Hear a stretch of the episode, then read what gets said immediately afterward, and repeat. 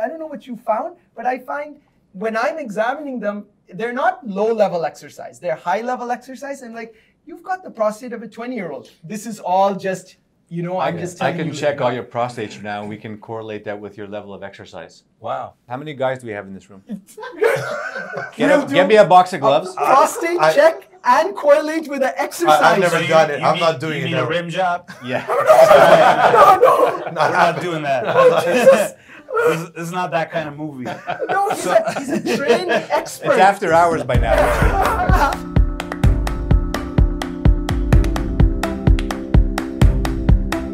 So I have a question. If you catch uh, symptoms of BPH early, is it possible to reduce the chances that you have to get the uh, you know the level five six surgeries and stuff like Yeah. that later on? Pro, Is it- is it Proscar, beneficial? yeah, pros, pro, pro, finasteride and Avodart dutasteride actually studies shown that reduce the risk of complications and need for surgery from an enlarged prostate by about 50% if taken over a long period of time. So and yeah, can that prevent prostate cancer and all that? If you treat everything early, if you catch everything early on, yeah, so y- that's a question. that's a huge can of worms you just opened.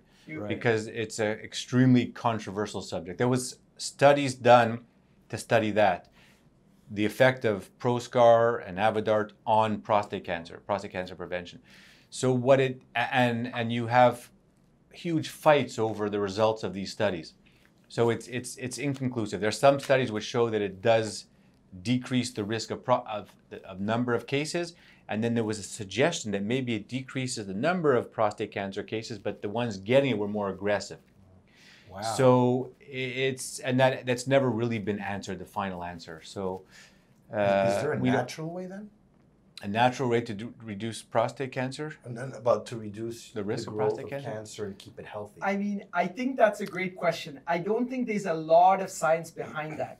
But what we tell our patients, because there's some small diet studies which are they're hard. So it was a big study, but they were studying diet, and the only thing that came out was tomato sauce. because of the lycopene. Lycopene, 10 tablespoons a week reduced your risk of prostate cancer about 35%. Now, it's hard to do those kind of studies, but without anything else, I think it's a great question. Why not? If you like tomatoes, have some. And, yeah, and it's it's interesting because as opposed to many dietary things, it's it's processed tomatoes which brings out the lycopene. Yeah. So tomato sauce Yes. is better than you know eating f- uh, full tomatoes in- in, Oh, wow. terms of lycopene. Yeah. So tomato paste, tomato, tomato sauce, paste is all of these yeah, things. they, they And brings bring out out the lycopene. Yeah, Uh, yeah. So that's why the Mediterranean diet, the Italians, all they have less. prostate cancer. Yeah, like in Italy, I mean. maybe it's the sauce. Yeah, maybe. Wow.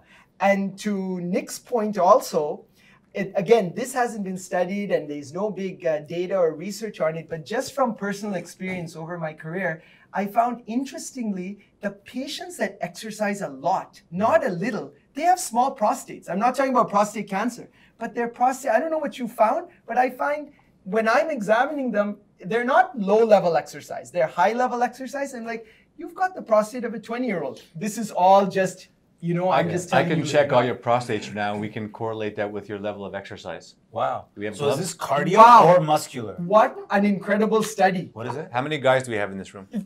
Get, Real a, get me a box of gloves. Uh, Prostate I- check and correlate with the exercise. I've never you- done it. you I'm need- not doing you it Need that a way. rim job? uh, yeah. no, no, We're not doing that. Jesus.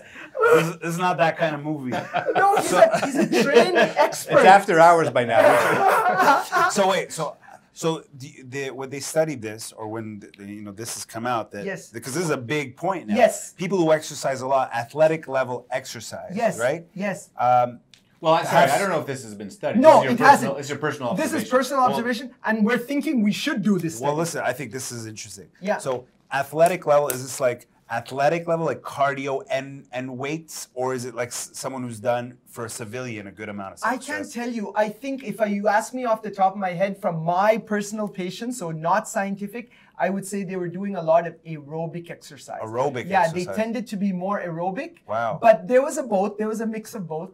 We know for cardiovascular, that we've defined. We know you need 150 minutes. You need a mix. aerobic. You, well, of total exercise, more Mm. aerobic than weight training, but you certainly need the strength and the aerobic together. See, that's, that's clear. That's So- that's controversial because yeah, go ahead. actually what in terms of exercise what i tell patients because i get that question every day, What can I do to, you know, reduce my risk of prostate cancer? Uh, I say, look, you and me and him and him are much more likely to die of heart disease. So stop worrying about what you can do to decrease your risk of prostate cancer and do exercise and live a healthier life Wow. because you're you're more likely to die from your heart than your prostate.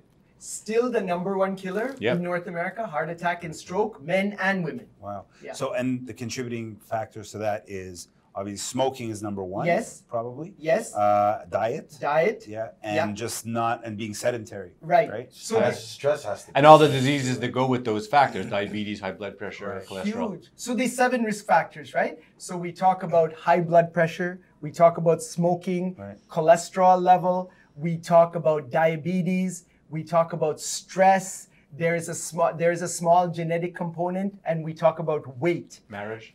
Uh, To go back to our previous point. Monogamy. Monogamy. Monogamy is a killer. Yeah. and, The the, silent killer. and the crazy thing is, It's the number one that- condition. and the, no, and the crazy thing is, we used to have smoking at the top of the list, but I think stress is now Yeah. pushing out smoking. It's a close number one or number two. So it's an incredible impact on the heart. Uh-huh. Yeah. That's why I think, I mean, stress to alleviate stress, exercise definitely helps. Yeah. That brings your stress level down. Yeah. Comedy shows, Yep. That's right. sugarsammy.com for tickets. Number one. Number one. Yep. Uh, stress reduction. so, so now I have a Well, question. there is laughter therapy. and Yeah. laughter, uh, yeah, yeah, it's true. It's But true. laughter therapy, I've seen like those crazies who do laughter yoga. That's Oh, yeah. just nuts. Okay. Like I feel like if you really want to laugh, go to a good comedy But it's show. gotta be a Yes. good comedy show. Yeah, Yes. you know those people who force like they cut together and it's like uh, it's their way of They- they laughter. push their- it's kind of crazy. It's weird. Like you Yes. could just go watch a comedy show and get the same effect and not Yes. look like a nut job, right? right.